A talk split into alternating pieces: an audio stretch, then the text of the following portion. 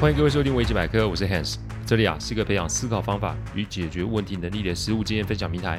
各位空话请 Google 维基边界便可以找到我们，里面有大量实际操作的个案分析，也有面对问题心态养成的心法，可以让各位累积处理问题的知识与能力。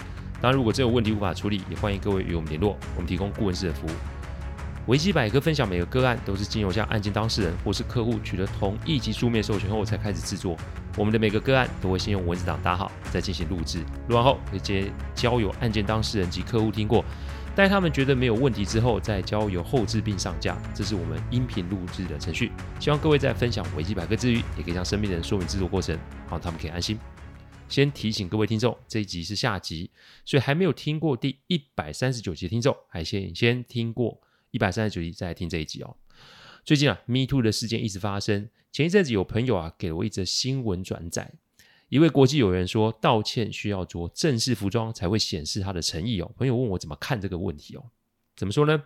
犯错道歉，它其实是一个处理的方式，但这个只是其中的一个一种的处理方式。说白一点啦，我们在处理任何类型的个案时候，道不道歉不是重点，因为我们得先理解。发生了什么事情？如果今天的这个事件是触犯了法律，不论是轻罪亦或是重罪，道歉这个事情会延后处理。我们做的会事先去投案哦。什么投案？对，只要是触及到法律的问题，投案才是个起点，甚至啊，我们可以说是一个止血点。各位如果有空的话，请到呃脸书的危机边界的粉丝页看看。我在每周三其实都会写危机小语给大家做个提醒。有一句是这么写的：在请求原谅之前。给出纠正错误的方案哦。所谓的纠正错误的方案，不是以后自己不再犯，或是自己约束自己做什么行为那么简单。因为人通常都是会再犯的。重点在于你得自己为你自己的错误付出什么样的代价，那个才叫纠正错误的方案啊。道歉啊，并不是一个系列的公关活动，那也不好沦为公关活动。如果你心中没有社会责任的话，那你一定会再犯。再者，也有可能过往的事情啊，继续的被挖出来公审。台湾是一个很特别的国家，我们的人民啊，非常的善良，而且也都愿意给别人第二次机会。但你千万不要以为人善就可以被人欺哦。这里的欺讲的不是欺负的欺啊，这里讲的欺是欺骗的欺啊。因为给了你第二次机会，你如果还是死性不改，这个反扑的力道可就不是被公审这么简单了。民情不同，处理方式就会有所不同。你可以参考，但不要照抄。因为一定会有状况发生，问题哦，回答到这里，我们接着分享哦，上一次还没有分享完的案例哦。小舅子，难怪客户会一直在那边居中联系啊。那如果是小舅子，那你这个做姐夫的怎么可以对他之前的事情视而不见呢？哦，对了，我的客户的妻子五年前就过世啊。既然姐姐过世了，那么跟岳父母家应该不会那么亲近，只有固定的节日会带孩子们回家。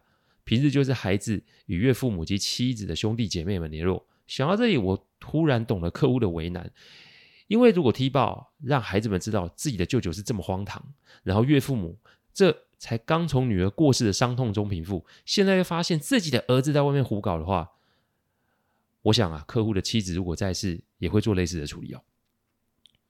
做这个行业最大的好处就是可以从不同的视角去看事情。我常说，围观跟身处在案件里面是两回事哦。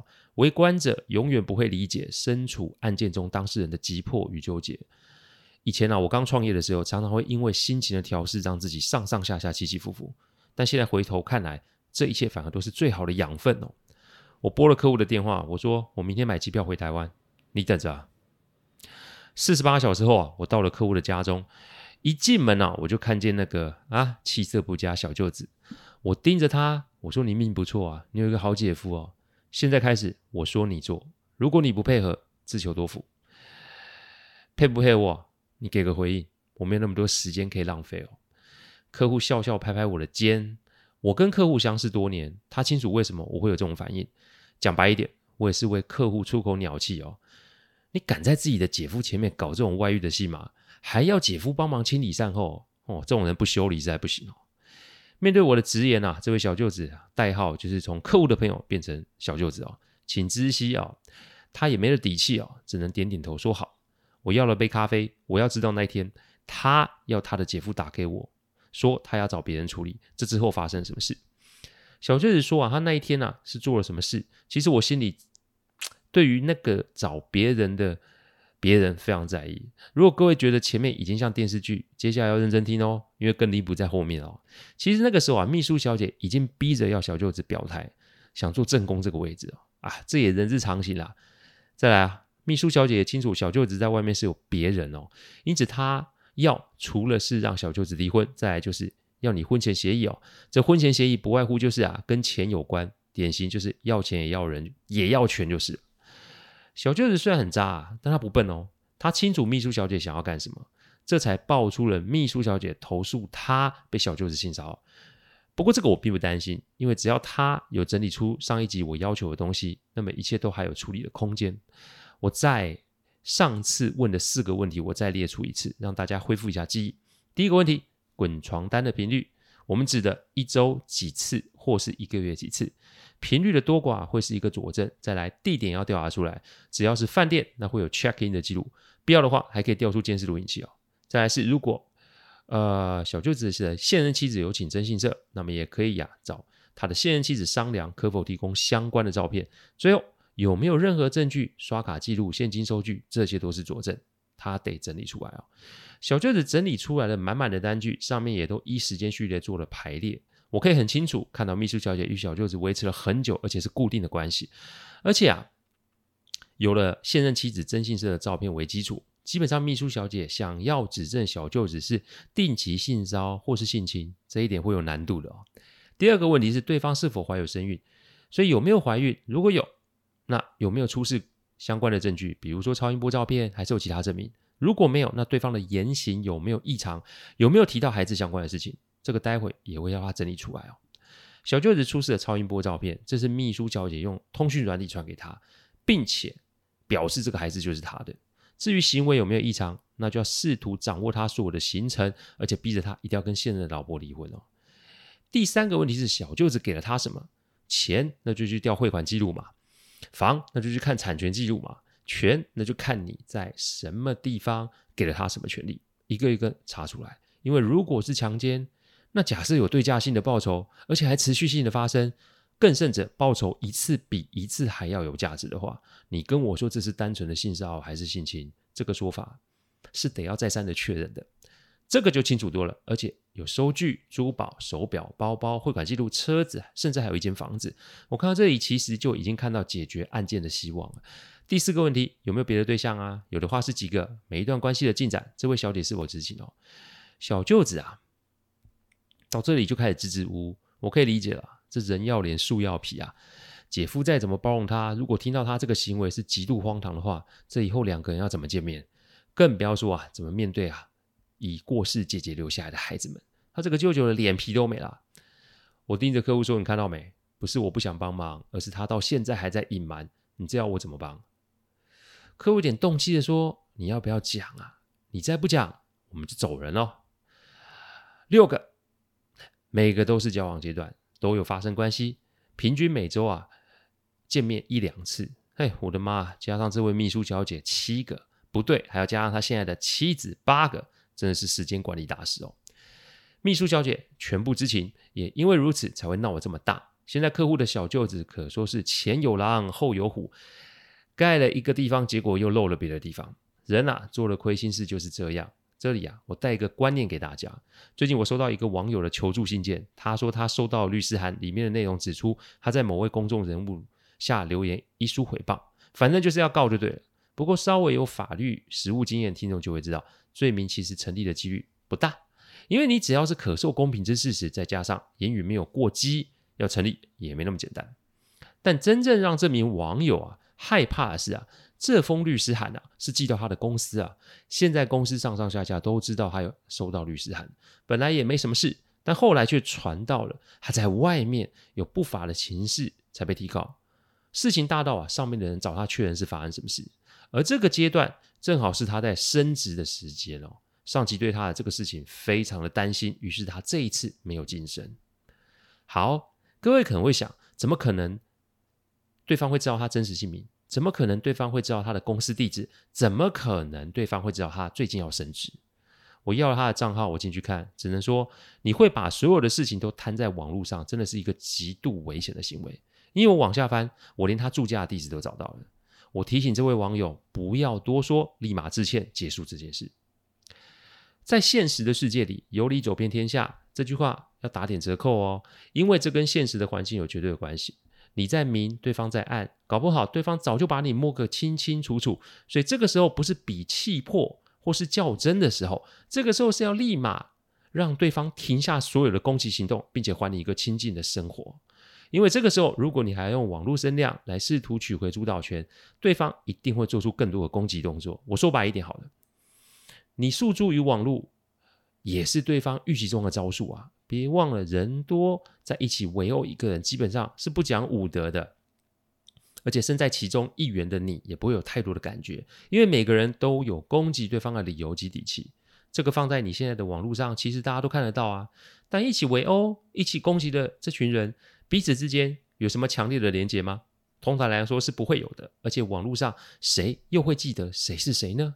因此，如果你认为这些战友啊会因为你现在的这个状况来力挺你的话，你想太多了。如果今天你们欺凌的这只黑羊变成了黑虎的话，这只黑虎它甚至会在所有人面前把你逐渐的凌虐，并且肢解致死的话，你真的觉得有人会出来救你吗？很黑暗吗？很残酷吗？对，这就是现实世界的状况。我不是要各位对于不公不义之事装作没有看见。我上一集有提到，你对于受害者除了声援他之外，有没有别的事情是可以帮助到他们的？任何事情的受害者在心理上的伤害是需要更多资源来帮助他们的。我讲白一点好了，做心理治疗要金钱做后援，出生简单，出孔容易，出钱试问各位有没有办法？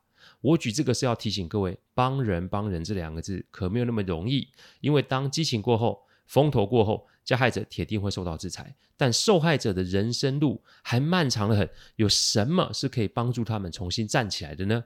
各位要想想啊！所以那些过激的攻击行为，到底真的是为了受害者讨公道，还是这其中也包含了你自己的喜好，想要出一口气啊？这个顺序其实不难排，我只是要各位听众想想这个顺序。如果你的心中有一丝丝的疑虑，那也许就是你的调整自身行为的时候到了。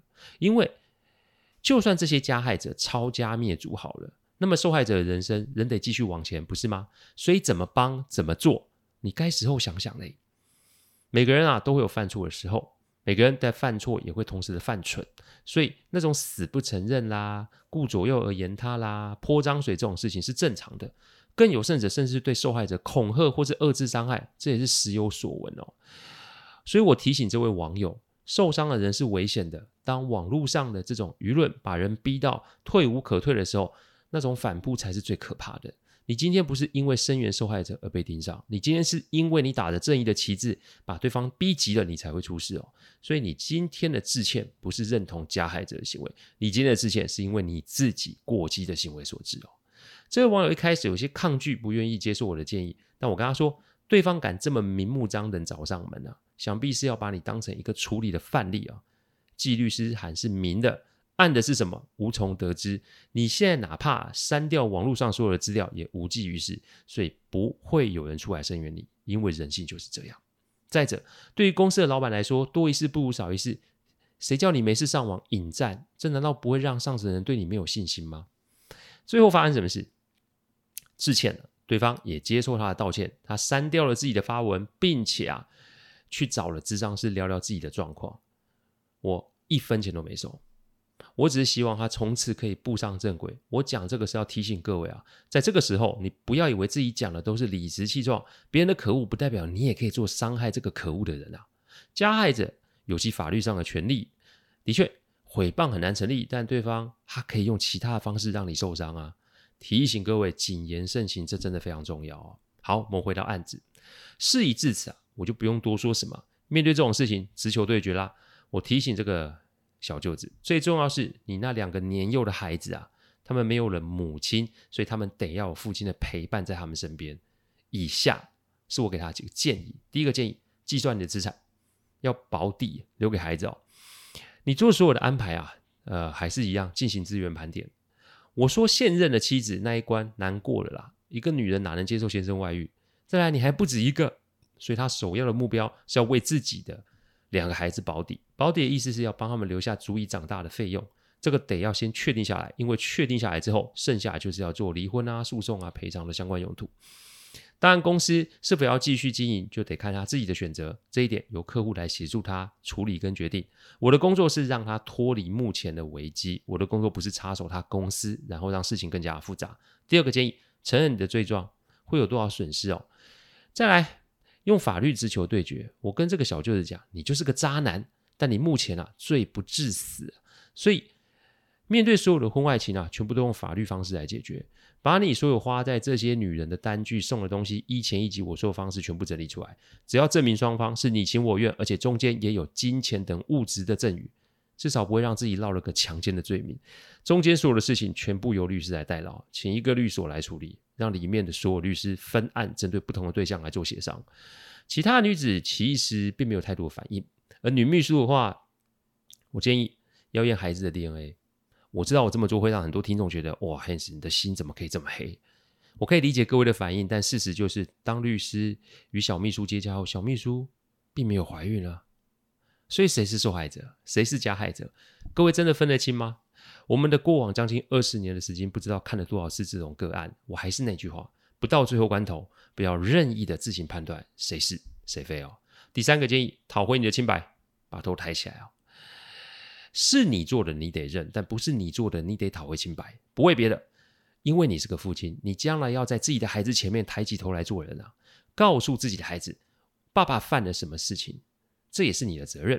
孩子虽然小，但不见得他们是全然不知道事情的哦。有做就有做，没做就没做，这一点对未来的日子啊是重要的。再者，这也是为自己重新出发，有个新的基础。因为要小秘书做一些澄清，至少会让公司上上下下不会有这么多的非议。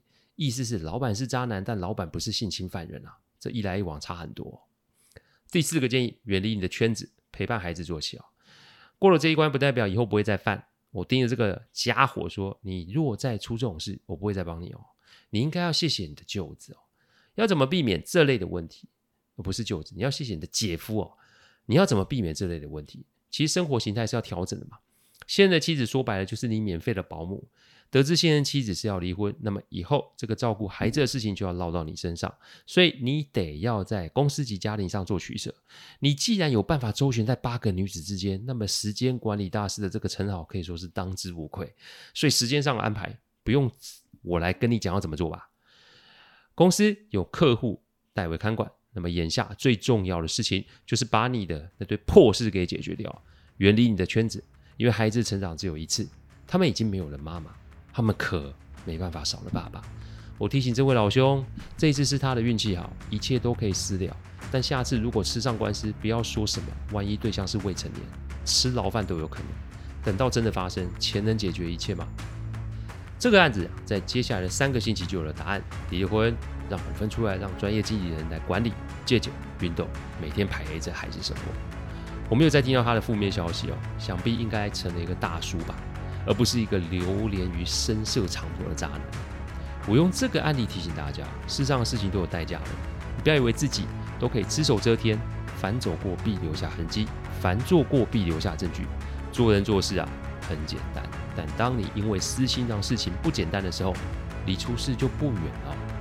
感谢各位聆听，听完之后，如果任何意见及问题，请上网站维基边界留言。我们每周一中午都有新的主题分享，各位有任何想听的主题，也都可以让我们知道。再次感谢大家，我们下次再见，拜拜。